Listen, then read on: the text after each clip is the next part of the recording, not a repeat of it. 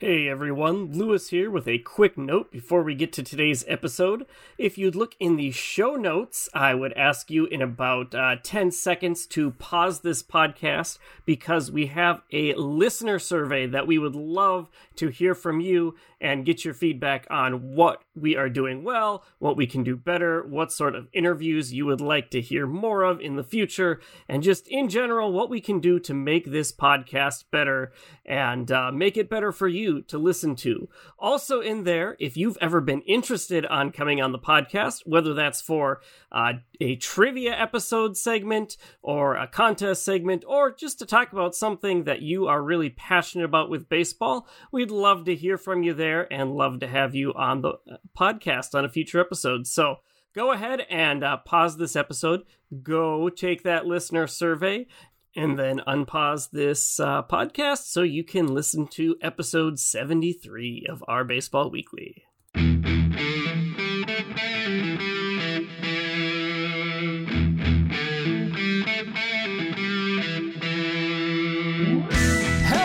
Everybody, and welcome to episode 73 of Our Baseball Weekly, the weekly podcast from the baseball subreddit.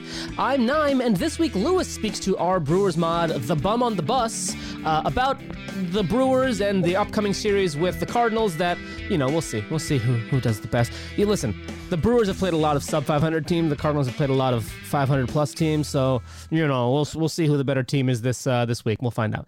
Um, anyway, before we do that, though, I am joined by Phil to cover some of the other notable stories from this week. How is it going, Phil? I am much better than last week. Thank you, Nine. You sound much better than last week. I feel I feel immensely better. Uh, uh, would, well, would I, not recommend getting COVID. I give it a zero out of ten. well, I know uh, I know we all appreciate you uh, taking one for the team and uh, and showing up on the show with COVID, but uh, hey, you got to do. Uh, hey, it's baseball. You got to do what you got to do. Yep. Uh, all right. Well, speaking of baseball, let's start with let's start with a fully healthy Phil talking about a very healthy Astros lineup. Uh, the Astros.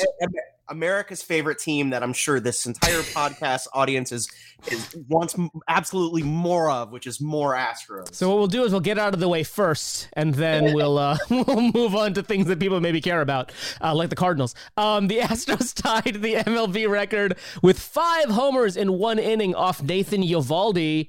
Uh, it was what Yordan and I had it pulled up a second ago uh, Yordan Alvarez, Kyle Tucker, Yuli Gurriel, Jeremy Pena, and Michael Brantley. There we go. Um, I'll you know I'll, I'll give I'll give you the floor here. Just uh, uh go. so so what was really funny about this game was uh, Nathan Eovaldi, who is a great, who's a great pitcher by the way, um, started started the first inning with an eight pitch inning. Managed to get through the side in eight pitches. Uh, and then the second inning is when things kind of started to unravel uh, pretty pretty considerably. Uh, the Astros were able to bat around. Of course, the five home runs uh, hit were Yordan Alvarez, Kyle Tucker, Yuli Gurriel, Jeremy Pena, and, uh, Uncle Mike, the professional hitter Brantley. Uh, it was quite an enjoyable game for me. Uh, I I loved every second of it, and Kyle Tucker got his I think it was his his third career grand slam in that game. Consequently, you know, as I mentioned about uh, Nathan Eovaldi, his next start against the Twins goes six and two thirds, four hits, two runs, and 11 Ks.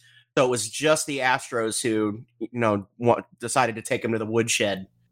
Um, I mean, he's he's not particularly great, so I think uh, no, I would, I, I, he's not winning a Cy Young anytime soon. But uh, I mean, he finished fourth in Cy Young voting last year, so that, yeah, that was the he's not that was the year for him to do it.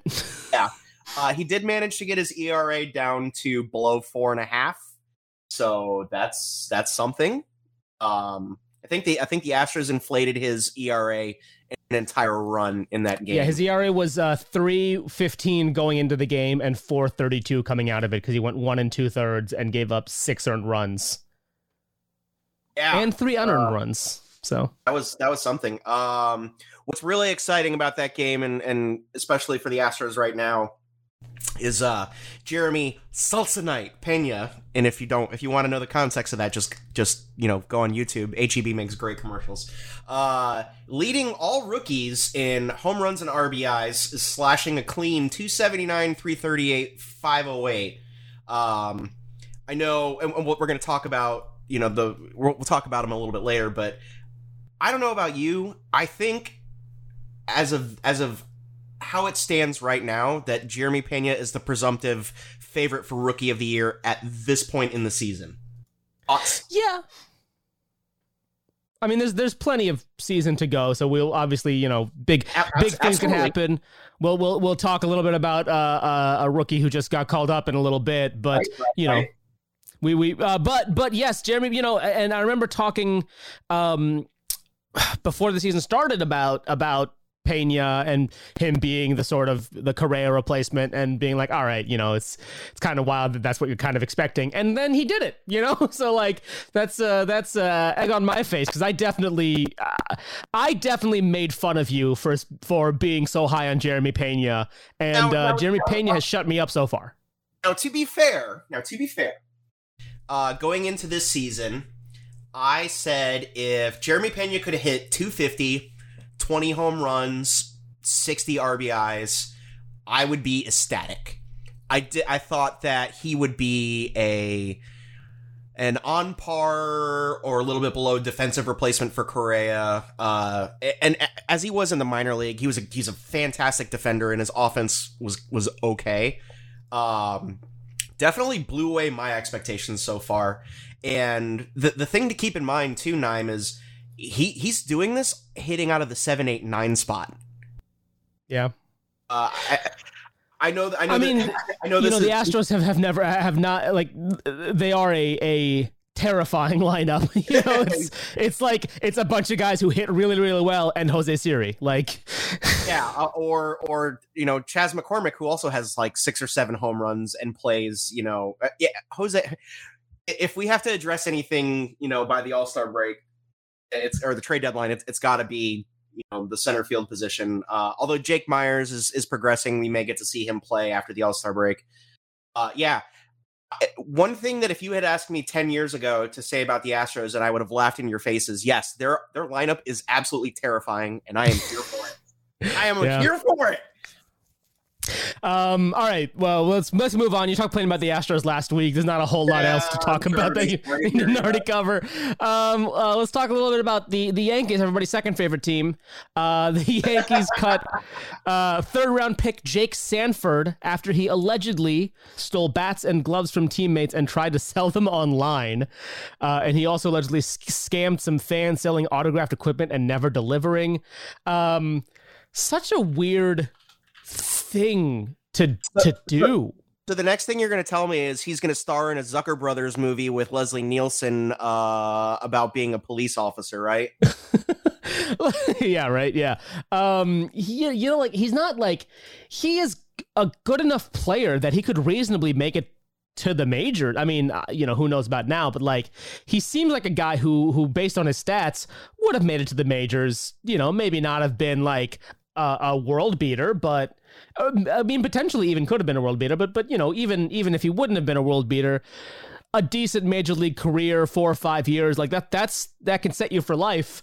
Uh instead, uh, certainly major delays or or, you know major problems with his with any future major league anything. Yeah, I can't. Um, I can't see another major league team taking a shot on him after this.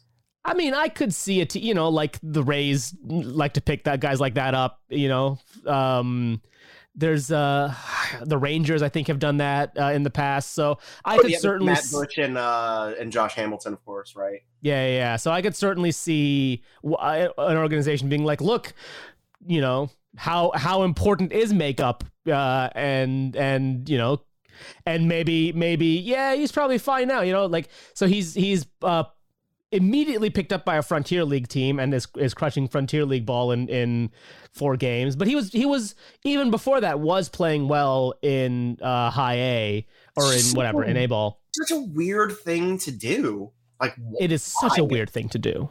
Such a such a weird weird choice, but yeah. I don't know. We'll we'll you know, keep an eye out for Jake Sanford, I guess.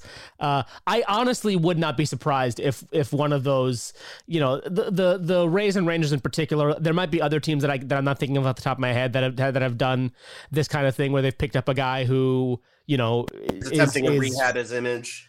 Yeah, well, or is, is like washed out of, you know, n- not picked up by other teams because of makeup concerns. And right. they're like, you know what, whatever. We don't care about makeup. Let's get a guy. If the guy can hit, the guy can hit, right? So right. who knows? We'll see. Um, went to Dartmouth. um, speaking of the Yankees, there's not, we don't want to talk a whole, whole lot about, uh, about this.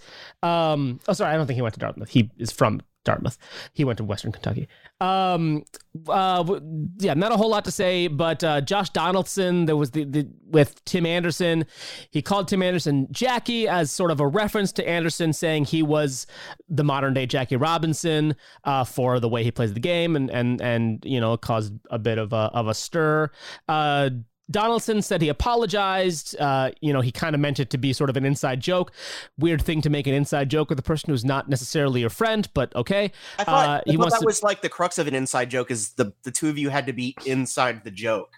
Yeah, exactly. It's like like uh, you know, I can see so Donaldson apologized says he wants to talk to Anderson if if Anderson wants to.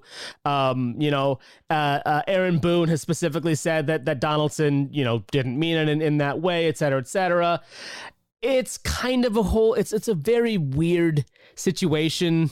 Uh, for what it's worth, nobody's denying that it happened. Josh Donaldson himself has said he did call Anderson Jackie, and and he apologized for it pretty quickly uh, once once he realized that Anderson uh, did not take it in a jovial way.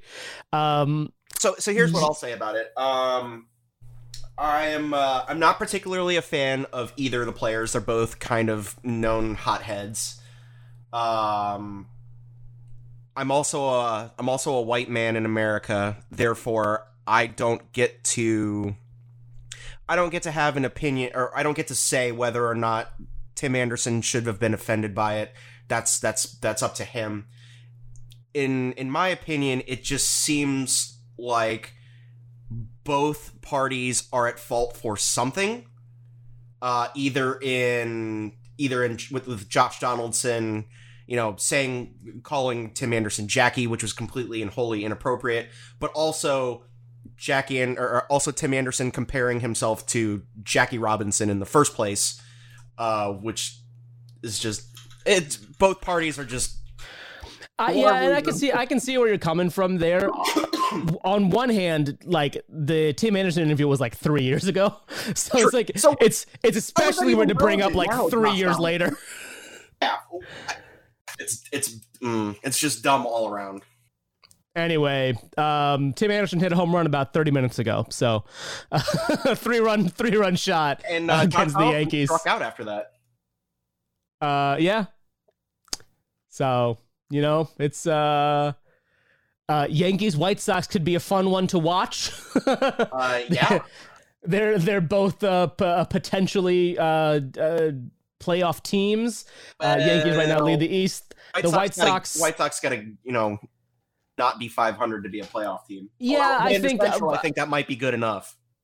Uh, yeah, I do think the White Sox will, you know, they, they've had a lot of injuries and stuff. I think they will bounce up and and overtake the Twins. Uh, sorry, Lewis, I know you're listening, um, but we'll see. You know, they, they they could they still could both. The White Sox are only a game back of the Blue Jays right now for the third wild card spot. So, um, uh, you know, they they they could still sneak in without winning the division, but if I were to bet money on it, I would bet the White Sox win that division still. Um, gonna, they're I'm not gonna, that far back. I'm going to respectfully disagree with you after after having watched the Twins for a series. Uh, yes, their their pitching has been pretty injured. Uh, there's there's some. Hey, Bailey Ober came back today. There's there's some good stuff. I, I like Joe Ryan. Joe Ryan uh, is is pretty exciting um, they they've got some good stuff working up there in Minnesota. Yeah, yeah. No, I, I, I am not you know not trying to disparage the Twins. I think the Twins do have uh, a, a well put together roster.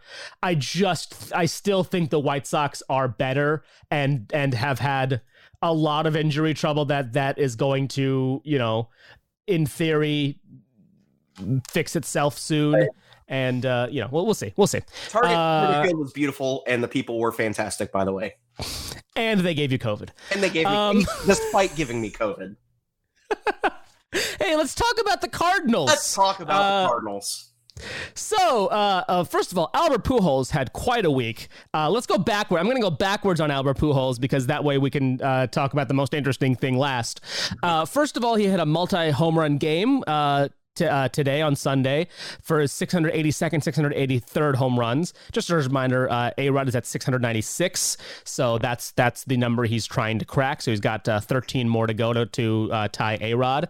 Uh, that was against the Pirates. It is Albert Pujols' first multi home run game for the Cardinals in the regular seasons since I believe September 1st, 2011. Well, if he and had a multi home run game against the Pirates, shouldn't the home runs count for half? um, uh, Pujols also had a multi-home run game in the 2011 World Series in Game Three against the Rangers. So that was the last multi-home run game he had for the Cardinals uh, between then and now. I remember that Um, one well. Uh, I was rooting for the Cardinals the entire way. so was I. Um, uh, Pujols also stole second base versus the Mets this week. Which was Uh, fantastic. It's great. It's so good. It's so so. Pujols and Yadi are both. They're very very slow. No one is ever going to dispute that. But they're both really smart base runners, and because they're so slow, you know, defenses generally are not paying that much attention to them at first base. So they'll just get like oh, there's no way they're going to attempt to steal. So we don't. they'll get like halfway to second because no one's watching them. So, um, so that like th- that's how most of Yadi's steals happen. That's how most of you know Pujols' steals happen. Uh, it was a two-two ball game too, so it wasn't like defensive indifference. It was a tie game. Like it was a legitimate steal of second base. Uh, very very fun. And then finally, last Sunday, like an hour after you guys stopped recording, uh, Albert Pujols pitched the ninth inning against the Giants. Uh, the Cardinals, uh, I believe, were up what fifteen to nothing or twelve nothing or something like that. Uh, it was 12, 12 nothing when he took the mound, I believe. Yeah, and then he gave up four home runs, or not four home runs, four runs, two home runs. Um, That was, and then that was something. it was it was quite something. And then today, this morning, in the Sunday morning baseball game, which is, you know, I don't hate the concept of it. I just don't want my team to be in it. You know, um, on only on Peacock. Peacock, feel free to sponsor us. Um, At least it wasn't Uh, Apple TV because my God, those broadcasts are a disaster. you know, I don't mind. So, but the Cardinals were on Apple TV on Friday. So, yeah, as, as, as were we, and uh, I used to love Hunter Pence, and I can't stand him anymore. Um, yeah, the Apple TV, I- the Apple TV broadcasters, I think, could use some more seasoning. The Uh, broadcast, I like the, I like the visual language of the broadcast. The score bug is But- great. The the um, Yeah. the on base and RBI percentages are fantastic. Like the, the broadcast is real like visually is very clean. The team Yeah. is just abysmally bad.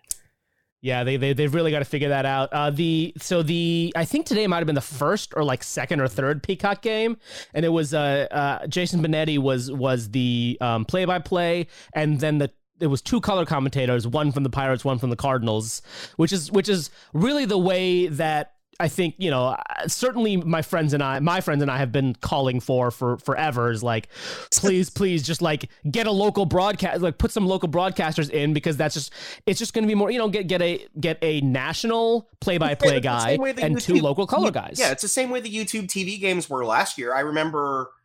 Uh, I remember catching a couple of the Astros games on YouTube TV, and uh, local broadcaster Geoff Blum made an appearance on it, and it was, you know, it wasn't as good as listening to TK and Blummer, but it was, you know, it was fine. It wasn't, you know, Hunter Pence and Right. Katie Nolan. Yeah. Now on on the one downside, the the um the Cardinals broadcaster for the game was Jim Edmonds, who was my favorite. Jim Edmonds is still my desktop background. Uh, he was my favorite player, not the best broadcaster. No, Um, but he's no, he's but no, it no was- Adam Wainwright though.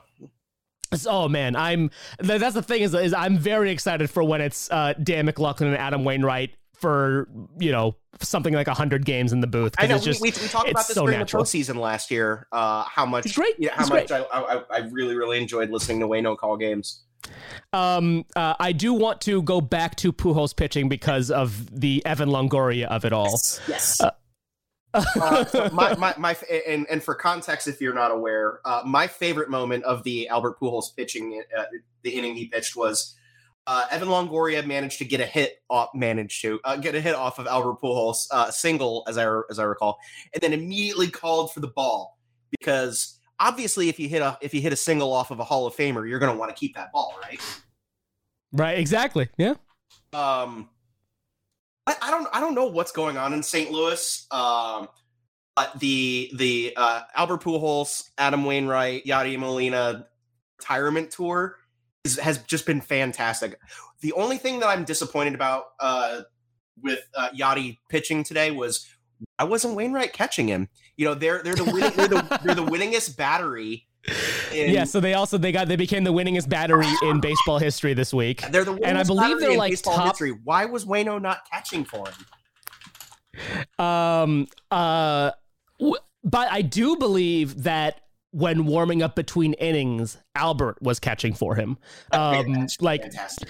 obviously Andrew Knizner was the actual catcher, uh, but I believe I believe Pujols was like helped uh, Yadi warm up between innings, which is just it's it's honestly it's so good. It's so so good. And that's you know the, that's the that's the funny thing is that the Cardinals have been they've been absolutely competitive, um, and you know, it's not like they're a basement dweller in the Central. Uh, you know, they're they're what they're leading the NL Central, aren't they?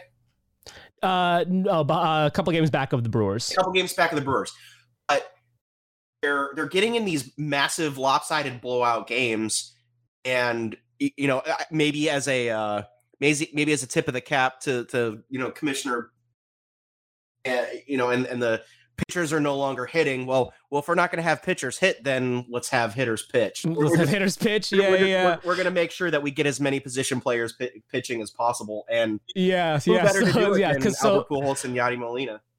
Pujols came in in a in a 15 to 2 game. Uh, Molina came in in an 18 to 0 game.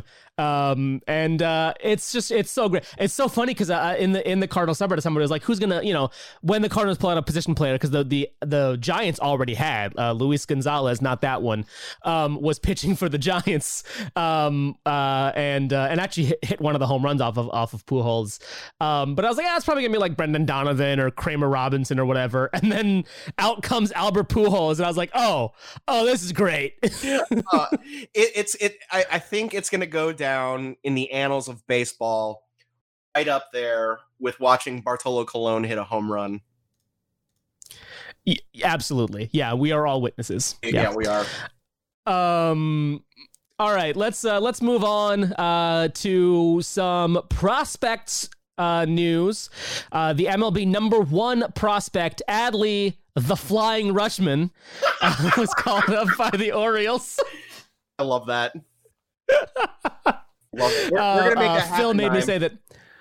Listen, I'm not against making it happen. Uh, I'm happy to make it happen. Everybody, please start calling Adley the Flying Rutschman from now on. We made the Weatherman happen. You know, we can make this happen too. Adley the Flying Rutschman. I, it's just it, Adley it, the Flying Rutschman. It fits. It's just so good.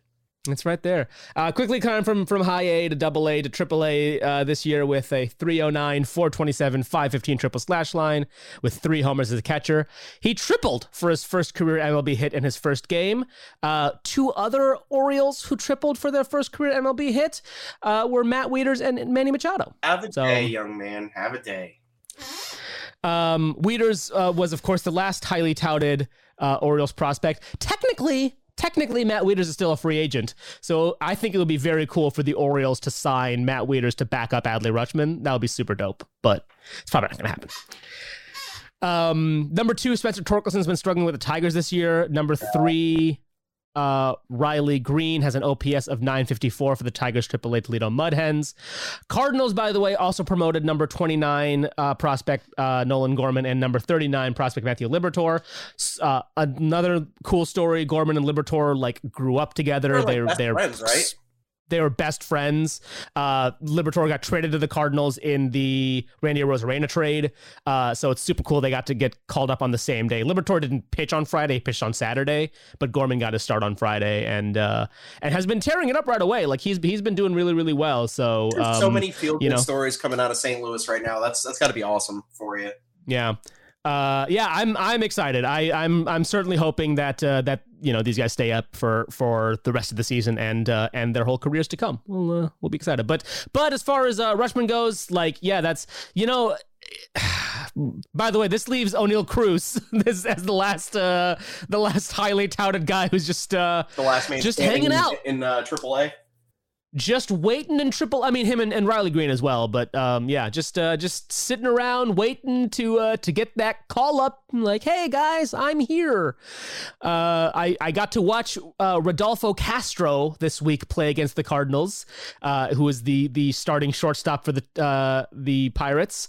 Uh not good. He's not good. Ugh.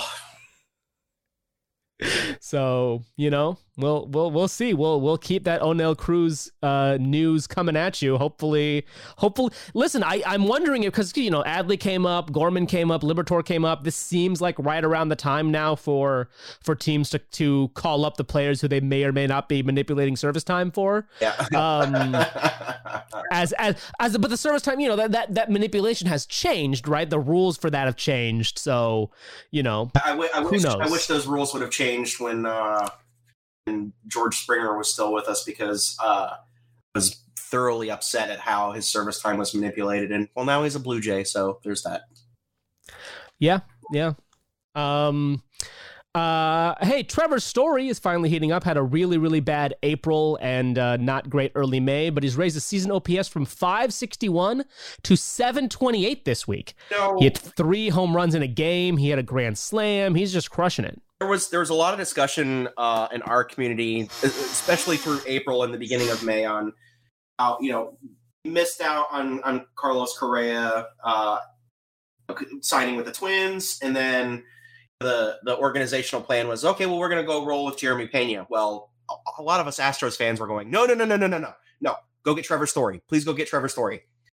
And then uh, for all of April, we are like, whew, good thing we avoided uh, signing Trevor Story. But yeah, he's uh, he looks like he, you know, he he had a pretty good series against us, and then just completely started tearing the cover off the ball. So uh, good- Yeah. good I will say the other. It was it was similar amongst Cardinals fans. Not not as much on the subreddit, but a lot more on Twitter. People really really wanted the Cardinals to go out and and sign a shortstop, either Trevor Story or or Correa, um, or you know, or one of the other one of the other uh, couple of big names. Um, you know, personally, I, I also, you know, if you if you have Pena waiting in the wings, not that you expect Pena to be as good as he is, right? But you have a guy like that waiting in the wings who you expect to be the guy of the future. You don't want to necessarily pay uh, 130 million dollars over five years or whatever Story is getting to to to block that guy and and pay for the privilege of watching Trevor Story decline. Now I'm. I like Trevor Story. I'm glad he's been good so far. Cardinals similarly had that issue with Paul DeYoung, but Nolan Gorman plays second base. He shifts Edman over to, to shortstop. You know, do you really want your team to pay money now for in five or six years or three or four years even to watch the guy decline? Now, as, as the Ranger- well. as the Rangers did with Marcus Semien. Right. Yeah. Well, and and and Semien has had a a very very rough start to the season. Yes, he's been Um, abysmal. Yeah, yeah, Sim- similar to what Story had, um, but uh, yeah, well, I guess we'll we'll see how how Semien picks it up as well. But Story has been picking it up, so uh, uh, I know a uh, uh, uh, friend of the show, Dr. Tyler Birch, was very very happy about Story picking it up. Um, certainly took his head out of that oven. So that's basically all he ever posts in our in our sports channel now in Slack is just like. Red Sox good. Red Sox bad. This is not going well, you guys. so, not, not been not been a not been a, an award winning season for Red Sox Nation this year so far. yeah, yeah, yeah, and and uh, gosh, I remember if it was it was a couple weeks ago where we mentioned, or, or no, you know, it wasn't even on the show. I was just talking to some friends about. It's like the Red Sox clearly are not a sub 500 team. They're definitely not a sub uh, Orioles team like they were a week ago. Right. Um, how and I think they'll pick it up, and I think they will will have a a decent season. But in a division like the AL East, where you have three teams that are likely going to the playoffs and potentially could have been going to the playoffs under the previous system um, without the third wild card. It's you know an early season skid is go is definitely a much tougher thing to climb than it is for, say, the White Sox, like I mentioned earlier, right? You can have a little bit of an early season skid, but you only have the Twins to contend with, oh, no. whereas the Red Sox have the Blue Jays, the Rays, and right. the Yankees to contend with. It's a much tougher ask. And credit to the Red Sox for taking two out of three against the Red Hot Astros, too. I mean, yeah. it was a team that had won, what, 15 of their last 17, and then went into Boston, and Boston handled them pretty well, other than the, uh, other than that game against Nathan Eovaldi. Uh, yeah, exactly. Uh, let's talk a little bit more about batting average, league batting average. We've we've been following this throughout the season so far. Um, the league batting average so far in May uh, is 241 with an OPS of 701, which is up from 231 and 676 in April. Last May's was 239. It's not the worst um, in baseball so- history anymore. Well, so yeah, and and you know, I think I think even last in April we were we were looking at it too soon because it is like it's one of those things where hey, you're looking at a month versus a whole season. Right, right, right. You know, um, so uh, some allege the balls have been juiced again. Others say it's this is just a predictable result of the humidor, as the balls were kept warmer and they had more drag in April. As the humidity goes up in May, the balls are closer to the game environment. It starts to match how it's supposed to be. Others say that teams are just making adjustments now that uh, now that they are understand how the launch angles and stuff work with the balls. They've they're able to make the adjustment over the month. Um, Twins broadcast apparently talked about how the team is working to lower launch angles for less pop ups and more line drives that fall for hits. And Dodgers had Cody Bellinger, Max Muncy, and Gavin Lux practicing bunting this week. Oh, I don't know. So, I don't know if, if if Cody Bellinger practicing bunting had to do with juice balls as as much as it did as the man needs to get on base. Uh, yeah, yeah, yeah, for sure. um, uh, so I don't know. I, I, I, I think again, we'll, we'll see. We'll see it. I'm, I would be surprised if they juiced the balls after only a month of baseball. Do you, do um, I, I think it's more likely just a predictable result. Of the hear any of the rumors that uh, this, this is Twitter rumor, so of course take it with a grain of salt and a you know a shot of alcohol, but um, that the the National League was the recipient of the juiced balls, and the American League was getting the more deadened balls. That that, that was that was quite the, con- the the baseball conspiracy theory for a couple of weeks. Mm, yeah. I, I I don't know that I buy that uh, for a second. so, what, so, so what do you so what do you think is the most likely, most explainable reason that batting average and OPS has gone up? Because in my opinion, I, uh, I think I, it's just adjustments. I think I think adjustments are definitely part of it, but I think the biggest thing is that just like it was a cold April you know like it was a particularly cold april and and may has gotten quickly very warm. Like i speaking from chicago um uh like where it was like four like it snowed in april and it was like 85 degrees last week. So i think it's just i think it's just the weather has picked up and matched you know like like like i mentioned matched the the humidity and, and the expectation of of where the ball is supposed to be. And it's picked up. You know the, the players didn't really have a spring training so they they had like a little bit less of that as well well, uh, or a shortened spring training at least.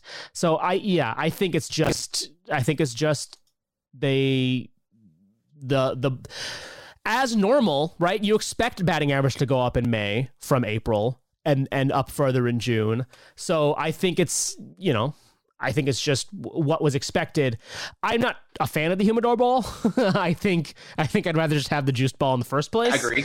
Um, but but I think uh, you know I think I think it's. The, I, I, was expecting this to happen a month ago. I, I, am not sure if I said it on the show. I feel like I did say it on the show. You can go back and listen. Uh, I'm I'm guessing I did. Uh, that I think as the weather heats up, the balls are going to carry more, and we're going to see more standard offense like we're used to, and that's what's happening. I'm going to offer. I'm going to so, offer a counterpoint as a uh, as a as a as a Texan, uh, where it's you know 85 to 95 degrees year round.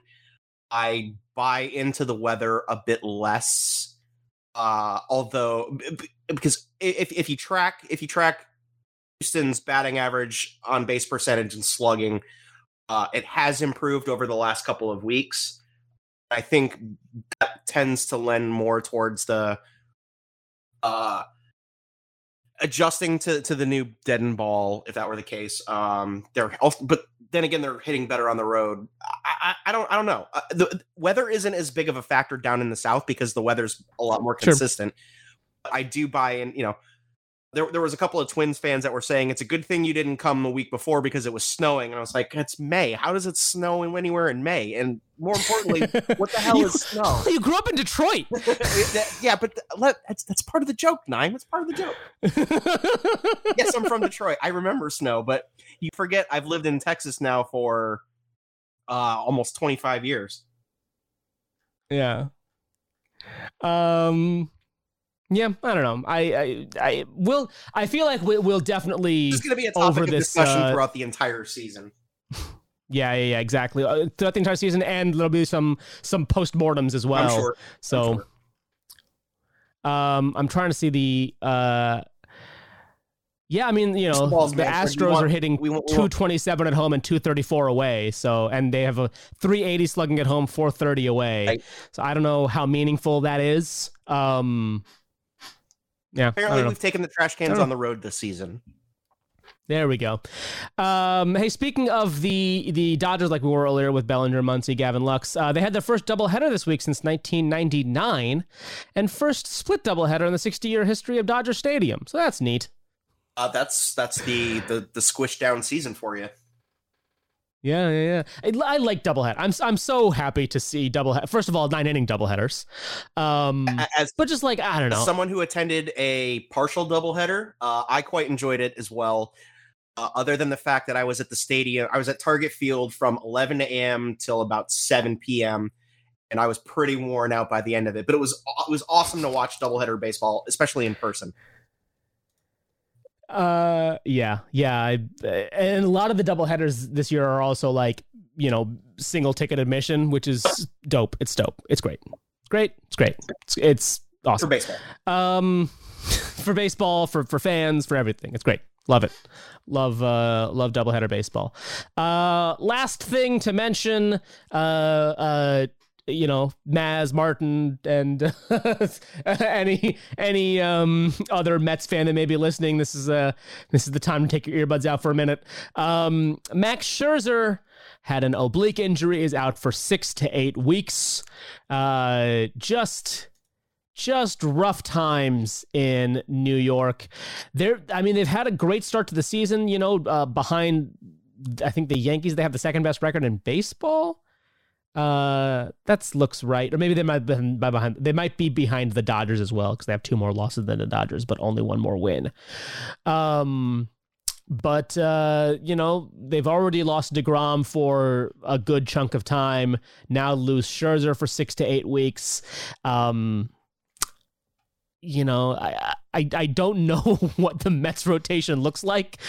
Um, they have been really good. You know, it's one of those things where like they've been like surprisingly good. Um, even uh, like I think uh, earlier in this, uh, maybe a couple weeks ago, we were even talking about like Carlos Carrasco's who- not having a who- bad season. no, yeah, we, I think uh, I think with Shane, I was talking about who like who goes down or who you know when um when Degrom eventually comes back, and we were saying it's Taijuan Walker, but now Taijuan Walker's got a three five two ERA, Carrasco's got a three five zero ERA, uh, Bassitt's got, I think Walker even reduced his to two seven, um with today's start, uh, uh, uh yeah. Seven innings, no runs. So like they've got a you know Chris Bassitt, Carlos Carrasco, Taijuan Walker, um, uh, Trevor Williams, I guess, is slots into that spot. Like, I don't know. Tylor Megill's injured, Max Scherzer's injured, and uh, Jacob Degrom's injured. I guess they Tyler called Megill David actually Peterson is, back is, up. Uh, is taking catch as of today, so he looks like he might be on track to come back pretty soon. yeah, yeah, and he'll be back. I mean, we you know we we we we knew he'd be back. It's just not uh not great to be in the in the Mets rotation this year or ever. I guess. Yeah. Or or Jake Yeah. DeGrom. Oh man, it's just it's rough. Every everyone wants to watch Jacob Degrom pitch. Uh, uh, certainly nobody more than Jacob Degrom Right. does. Um, but uh, yeah, dude just can't stay on the field. I, I mean, imagine imagine having Max Scherzer, who is probably you know he's he's, pro- he's got a few more years left in him, obviously. But, you know, after that hellacious campaign with the Dodgers, and then you know arguably the best pitcher in baseball, Jake DeGrom, and you have as a Mets fan going into the season, you have to be thinking it's, it's us in the National League. It has to be, and then to lose both of those guys is just rough. Uh, according to MLB trade rumors, the Mets have had scouts watching Frankie Montas uh, of the A's and Tyler Mahle of the Reds. That, I think that, that's to pretty, potentially. Yeah, that's a foregone conclusion. I, I don't, I don't, I'm surprised Frankie Montas is still an A at this point. I mean, um, yeah, and Tyler Mahle on the Reds too, and and uh, uh, I think Luis Castillo as well. Like it's, uh, I certainly wouldn't be surprised if one of those guys gets traded, and especially with the the woes the Mets have had so far. Um, yeah, definitely being associated with those guys. Yeah, for sure, I believe it. Yeah. Um, all right. Well, I think that's going to do it for the news. Uh, hey, Phil, thanks so much for joining. Hey, thanks for having me. Uh, I'm I'm glad I was. You know, I'm I'm not completely 100, percent but I'm I'm glad to be back and a little bit more animated than I was last week. Uh, pretty sure I sounded like a walking corpse uh, on last podcast. So. You you certainly I certainly could tell you were sick when I was editing last week's episode. I was like, oh yeah. man, Phil does not sound good. I hope he's I hope he gets over this soon. Um, but uh, but uh, you're you're back to your your full energy self this week. You know it's so great. We spent we you and I did so many of the episodes when there was like in the lockout episodes. Um, when there was nothing when we talked about Mortal Kombat for 20 minutes, it's so great to like have baseball to talk about with you. like so so many of those lockout episodes were just it's Nyman and Phil this week and uh I don't know, man. Mandalorian last week? yeah, it's, there was a lot of that. There was a lot of that. It's it's really great to be talking about baseball with you. That's Phil. great. Uh, I, I mean, I enjoy talking to you anyway, but the fact that we get to talk about baseball for 45 minutes just is icing on the cake. I love it. It's a win win win. Um, all right, well, we are going to kick it now to Lewis talking to Brewers Mod, the bum on the bus, uh, about the Brewers and the NL Central. Uh, so stay tuned for that.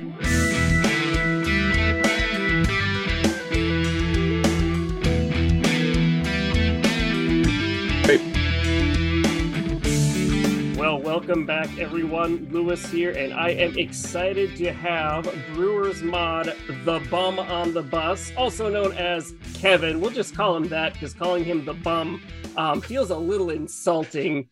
Uh, but Kevin, how are you doing tonight? I'm doing wonderful, Lewis. Thank you so much for having me on tonight. It uh, it's been a, a heck of a Sunday, and I'm ready to talk about some baseball. Yes. So the Brewers are obviously off to a very, very good start for the season here. Um, but just some quick background. So, how long have you been around the Brewers subreddit and been a Brewers fan?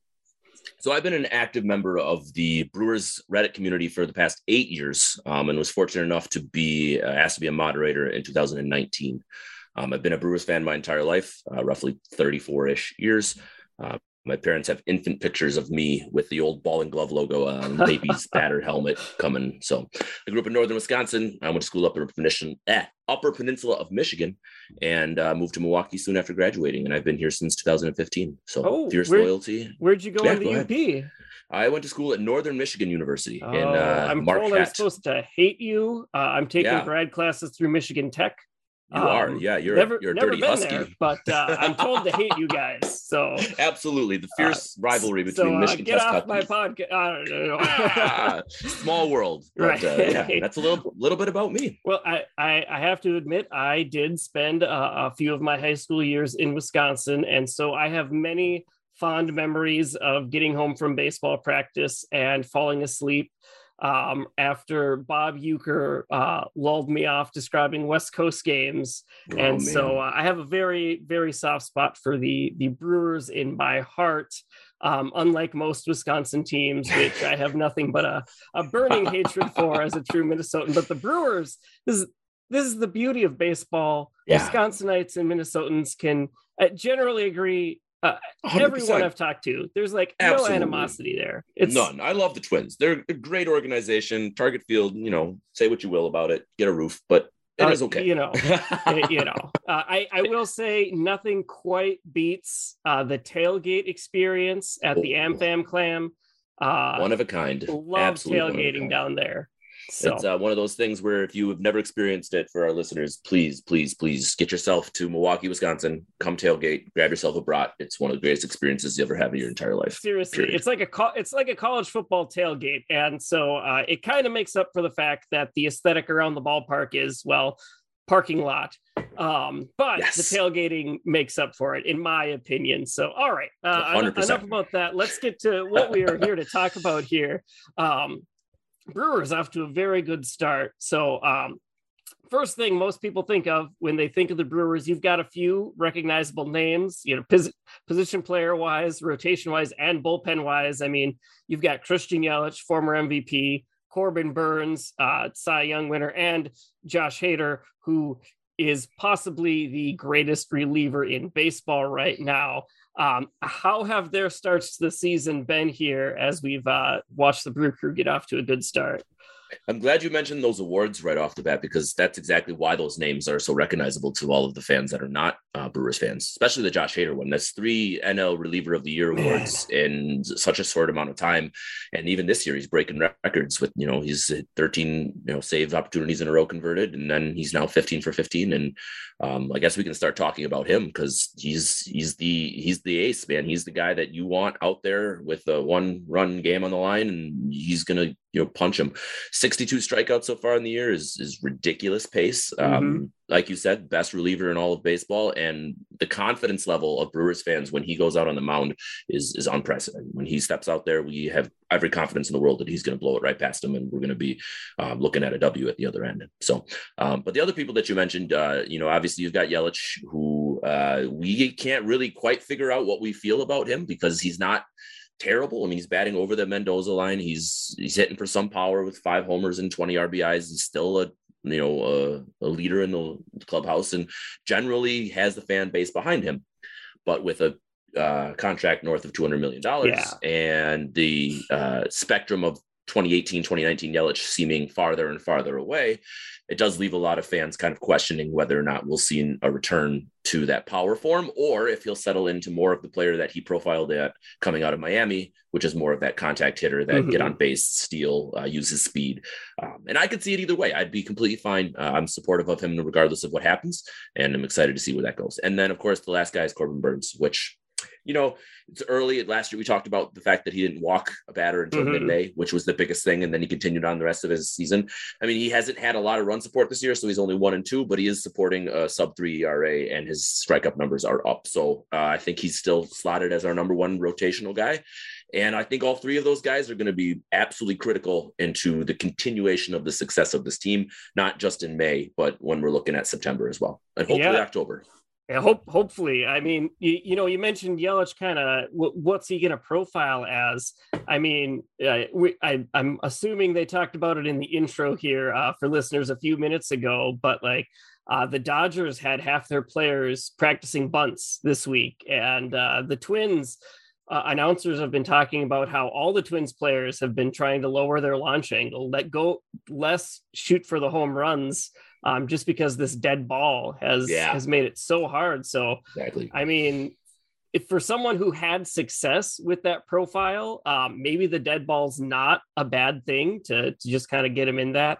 Um, but man, you, you talk about Hader. It is amazing to me that a Brewers team that has a rotation that good, um, that it's still a reliever that is the first name that comes to mind when most people think of the Brewers. Um, a- and, that's just simply amazing. Okay, so Yeah. th- those three, you talked about them. Um, what else has been going right for the Brewers so far this season? Who else has kind of been carrying this team um, as uh, you know? Hader can only save the game if you have a lead to begin with. So right. Um, you know, winning close games and beating the teams that we're supposed to beat are the first two things that has been going right. Um, you know, we've only played five teams that are above 500 right now, and with the 26 and 15 record, that's a lot of games against scrub teams like the Reds and some other basement dwellers. Um, but the moment I mention them, people pull up the scoreboard and saw Right. that we'd lost eight to two to the Nationals today. But Well, you know, you know, my point being is that there are a couple other individuals that we should talk about, but the Brewers as a whole are are competing and playing well as a unit. Um, but someone to specifically shout out is Rowdy Tellez. Um, he's getting a lot of uh, playing time at first base, where he was mostly a platoon guy coming in. Um, he never really got the chance in Toronto, sitting behind Vlad Jr. Um, and I really think that with every single opportunity, he's just showing that he's going to be our everyday first baseman, and it makes a lot of Brewers fans really happy because we have a soft spot for the big tubby first baseman ever since Prince Fielder. Um, so I think that's been uh, awesome. The chance of Rowdy every time, chance of Rowdy every time he comes up has just been really encouraging, and I'm excited to see what happens. And then, of course, the key acquisitions of Hunter Renfroe and Andrew McCutchen. Both of those guys have been playing well.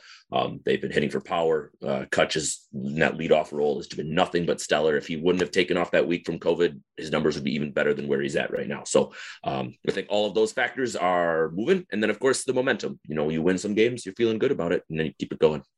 I, I mean, the legend of Rowdy Tellez. I, I feel like every time I turn on the Brewers, um, he's hitting a two-run home run, and it, it's ridiculous. And I mean, um, I, I know the Brewers are not the NL Central team that everyone was hoping that McCutchen would come back to. Um, he's kind of made that a, a theme, you know. Oh, Kutch is coming back to Pennsylvania. Oh, yay! No, no, no, to the Oh. Phillies. No, Oh, he's going back to the NL Central. Oh, no, no, no, to the Brewers. Uh, but uh, I, I still wear my uh, Andrew McCutchen Pirates jersey with some pride that uh, Naim gave me uh, a number of years ago, and Yeah. uh, it's amazing what he's doing. I feel like he's turned things. He, he's figured something out. Yeah. um, I don't know he what talks it about it. He talks about the comfortability of being back in the division, um, even as something as small as his locker is in the same position that his locker was when he was in the Pirates, right next to like the restroom, right on the inside. Just the Huh. little things he feels at home playing at AmFam. Uh, he just loves. He's a clubhouse guy. He's a leader naturally, and I think those are all clicking for him in the right spot. All right, so that's what's been going well. Um, what do you see as some of the weaknesses that the the team has right now, and do you see any plans to address them anytime soon? So I guess it really depends on who you ask. Uh, the majority of Brewer fans will always mention the need for more offense. They'll talk about, you know, not having that bat, that difference making bat, especially when you look up against the Cardinals lineup, for example, which Mhm. is nothing but all stars and powers in left and right. Me personally, I think that we need another long bullpen arm to help kind of bridge that gap between our stellar rotation and our stellar um, bullpen. Um, every once in a while, you'll have a blow up game or, or an injury like we just had with with Freddie, where you need all of a sudden that fireman to come in and get three, four, five innings, whatever it may be. We do have an Aaron Ashby in that role, but I think that the Brewers need to look for that that kind of close down, lockdown Mhm. fireman role to kind of push that out. Um, other than that, I think we just need to continue to move with the guys that we have and we'll see what happens. I, have to ask, how has Hiura been doing? I I know he he was he burst onto the scene a couple years ago. Everyone was so excited, and then he he kind of had uh, some struggles, and uh, it, it kind of got to the point where, well, shoot, now now what do we do with him here? Right. So he started out the season uh, on the big league roster. He's the opening day roster. He was there. He got sent down, uh, I want to say a week ago. Uh, But then the injury of Willy Adames, uh, he got brought back up because he can play back up second and he can play back up first. So he allows. And of course, within his second day of being back, he hit a walk off two run bomb and won us a game. And then had two more RBIs yesterday, sitting for contact. And it's you. The fans are so volatile. They'll go, "Why is this guy in the lineup? He's striking out at everything he moves." Slash, why isn't he in the lineup? He's a power bat that we need. And I'm the same way. I'm frustrated because there's not a natural spot for him. He's got to play behind Wong in his natural position at second. He can't play first because Rowdy's there. He does not have a spot in the DH really because you're already rotating in four different guys in the outfield. He Mhm. just doesn't have a spot. So then it turns into do we trade him? Do we keep playing him? Is he only going to get better with constant at bats? I could go on and on and on. But he's a conundrum. He's a question, and he leaves a lot of Brewers fans going, I don't know. All right, uh, trade deadline. Uh, do the Brewers have pieces to to make some moves, or is it is it going to be one of those we might need to take on a uh, albatross contract in order to get some help here? And the only two names that really are big league ready that are up and that could help a team right now are uh, Hiura And then people talk about Hader because he's still under a team friendly deal. And God, the products or the package that we could get for that guy. But it's it, why would you even say that? Like, even right. to say that is heresy at that point because you don't want to ever get rid of that guy. Uh, we don't have a strong enough minor league system right now to make any real big packages, I think. Um, I think that when you're sitting at where you are right now in the records and having, like you, we talked about the rotation and the bullpen, I don't think the Brewers need to go crazy. I certainly don't think they need to make a splash move, nor do they need to go out and trade their all star closer. Okay. All right. So, you know, you mentioned the Cardinals and their their lineup. Mm-hmm. Um, you got a big yeah. series coming up with them uh, again this this coming week here, uh, later in the week. Um, uh, for a lot of people, uh, that's a matchup that, hey, I might not normally follow NL Central baseball, but top two teams in the division, I'm tuning in for that. Um, what's something for neutral fans to be watching for in that series?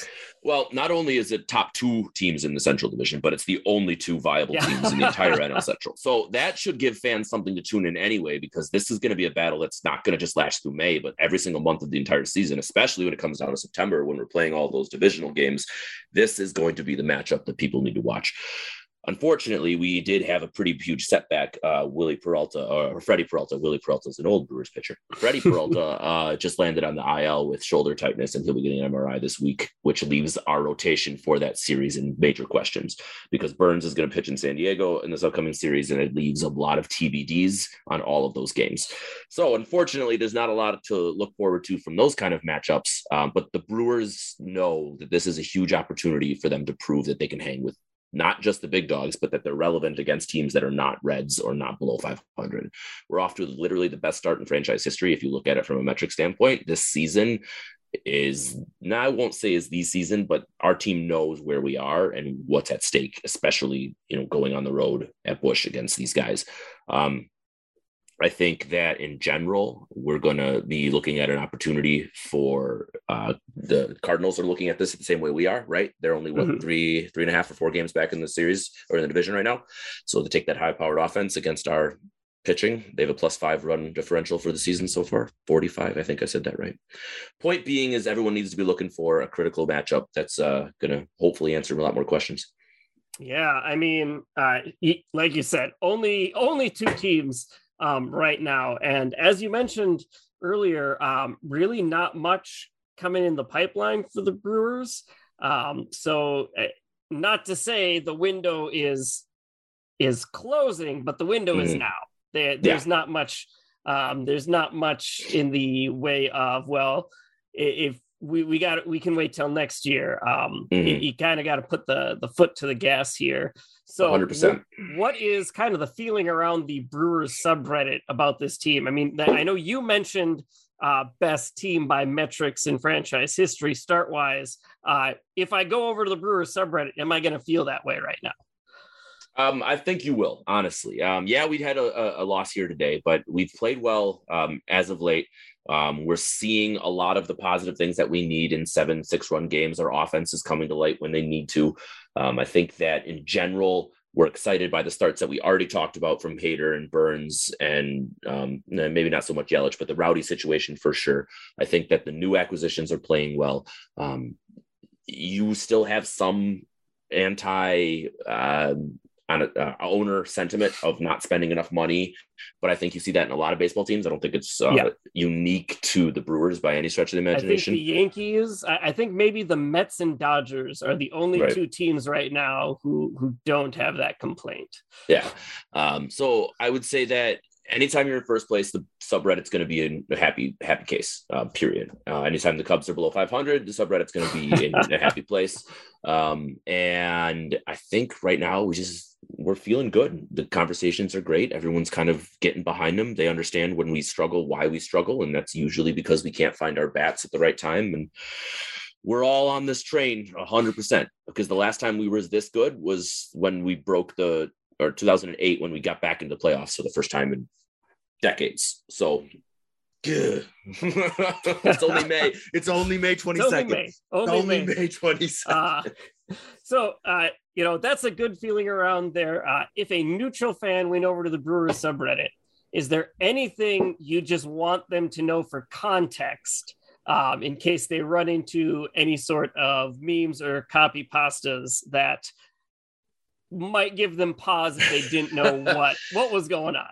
Sure. So so recently, um, we've had a lot of home brewers coming over to our subreddit and posting random questions about their their their brews, whether it's the right yeast content or whether it's something completely off of the norm. And our users love it. It's one of the most upvoted posts ever when someone mistakenly comes to our subreddit, subreddit and asks a question. Because usually in Wisconsin, a lot of the people on there have the information that the person is right. looking for, um, which is awesome every once in a while you'll see uh, what we call the Celine Dion moment of the game, which actually happened when we had a, a Dodger fan get traded over in the subreddit uh, trade deadline game, I think three years ago, and he made those for the big games, and it's just a highlight of the Titanic song, mm-hmm. uh, Celine, you know, singing it as its you know home run or whatever. But other than that, we're pretty straightforward. I'm just kind of looking over the front page right now, and it's uh, tribute to Bob Uecker because, like we mentioned of, earlier, of I mean, holy cow, like that guy is how he's he's 80. I think he's what is he? Oh, I don't even know how old he is. I think he's 88. I think this sounds right, but uh, yeah. So speak, speaking of Uecker, I, I just yeah. I, I, know for for any listeners out there who have not listened yeah, to Bob Uecker call a baseball game, um, he he doesn't have many more seasons left he of doesn't. calling baseball. Um, yep. So you should make an effort to. What games is he going to be calling on the radio this year? Do you have? He will be calling. Yeah, he'll be calling all of the home games, um, okay. unless any other reason. But he won't be on the road. So if you see the Brewers are at home, turn on in uh, to AM six twenty or uh, the MLB app audio and listen to Bob Uecker. Like yep. like Lewis is saying, he's a national treasure. Um, he's eighty eight years old and he's still sharp as a tack. He's still calling the games. He's still seeing the homers correctly. I mean, I will mute our wonderful TV broadcast announcers just to listen to Bob. And you guys have you are spoiled with announcers. Yes. Uh, oh, you have great. You've got a great TV crew too. Yep. Um, Brian Anderson is nationally recognized, does all the NBA games, and works for TNT, and he'll be doing about 50 TV games for us. But um, it's great. It's great. Yeah, i was spoiled. I was hoping that if Buck is no longer with Fox, that somehow uh, Fox could get Brian Anderson to uh, yeah. call the World Series, but it doesn't oh, sound like man. it. I mean, he's nah. kind of employed by a rival network, so uh, oh boy, uh, I guess right. that's not going to happen. Damn networks! Oh man, I hate those I know, guys. Right? Uh, I know. All right, so so that's going on at the sub. Um, I guess just you know we talked about it's just kind of you and the Cardinals uh, how do you see this division kind of shaking out the rest of the year? What What are your thoughts on that, and uh, I guess the wild card race as well um, in right. the NL? So I think that if the Brewers starters can stay healthy and consistent, I think that we're going to maintain a slim margin throughout the rest of the year, just based on being able to win every two or third games on our rotation and getting Hader an opportunity there. Um, I think the bats continue to warm up and continue to get better. I do think that the Cardinals do not have the strength that we do have in pitching, and the batting is not going to continue to save them, so to speak. Um, I think that we had already mentioned that this is going to be a two-team battle for the most part, but I think that the wild card could have some relevance. It's not coming out of the NL Central, I can tell you that. Um, but we're, we're we'll wait and see. We we mentioned it's early in May. Um, but I'm encouraged. I'm buoyed by what we have right now, and I'm really looking forward to this uh, Cardinal series on the road because that's gonna say a lot about what we have, um, what we can hang with. All right. Well, Kevin, thanks so much for sitting down with me and talking about the Brewers and their upcoming uh, matchups with the Cardinals. Any other just thoughts you have on uh, baseball in general before we uh, let you go here? Oh man, you're opening a Pandora's box oh, if you oh, want to get I did. that. I am uh, more than welcome to adding some um, more content to the very end of this episode because uh, you know it's a podcast. People usually podcast. people Absolutely. usually are done halfway through anyways. So this is um, this is this year's been a, right. So this year we've got the, universal DH, which has been a huge thing for NL teams in general. We've certainly seen it um, on our end of things where you know you you've got guys that you can put in lineup that you normally have. We mentioned the dead ball era and how frustrating that is. I mean, literally, we're watching balls that we we've watched enough baseball in our life that we hear a ball hit, it's gone. Right. 90% of the time. This year, hell no, they're crunching into it, and it's just like, oh. It's it's, it's the so same thing with those I, was complaining uh, about this a couple episodes ago about with the with the shift too. Now I've yeah. got I've got balls that my entire life I see the ball come up like launched right by the pitcher. I'm like, easy single. Nope, there's someone there. Ball Just waiting. crushed. Oh, that's out of here. Yep. Nope, on, only at the short porch or the pesky pole. Uh, and now, and now you're gonna have teams continuing to change their outfields and things to adjust to Right. those as well. You know, Baltimore Orioles and shortening or lengthening their left field and just in general, and that's never what you want to see. And um, I really hope Major League Baseball can figure out what's going on because fans are not happy in general right now. Coming off of the backs of that lovely lockout that we had, yes. forcing all of us to have ridiculous scheduling. Yes, this I, year is I, just I was gonna say, I feel like I remember you guys. It, it already happened. Didn't you guys have a random one game series? series. Where- what- one what game was that? series. San Francisco. So originally it was San Francisco was supposed to be the opener. I think it was the opening series or the Twins were the opening series, but San Francisco was supposed to be at home. Uh, that didn't happen. So they split up. Uh, I think it's going to be a doubleheader. We'll have an actual doubleheader in Milwaukee for the first time in several decades. I think true doubleheader. Um, looking forward to that. But yeah, we had to travel to the West Coast and back, and then it was just absolutely ridiculous. Dumb. Just not a fan.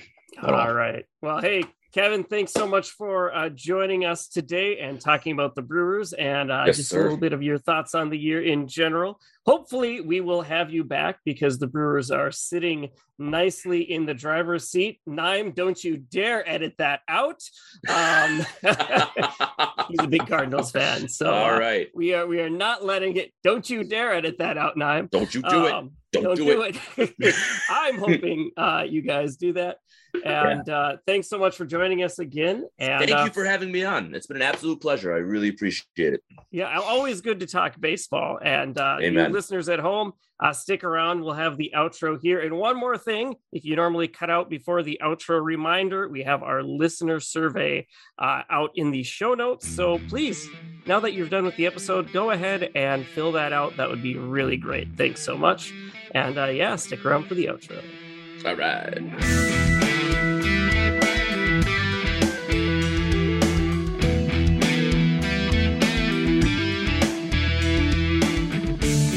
All right, that's going to do it for this week's episode of Our Baseball Weekly. Thanks so much for listening.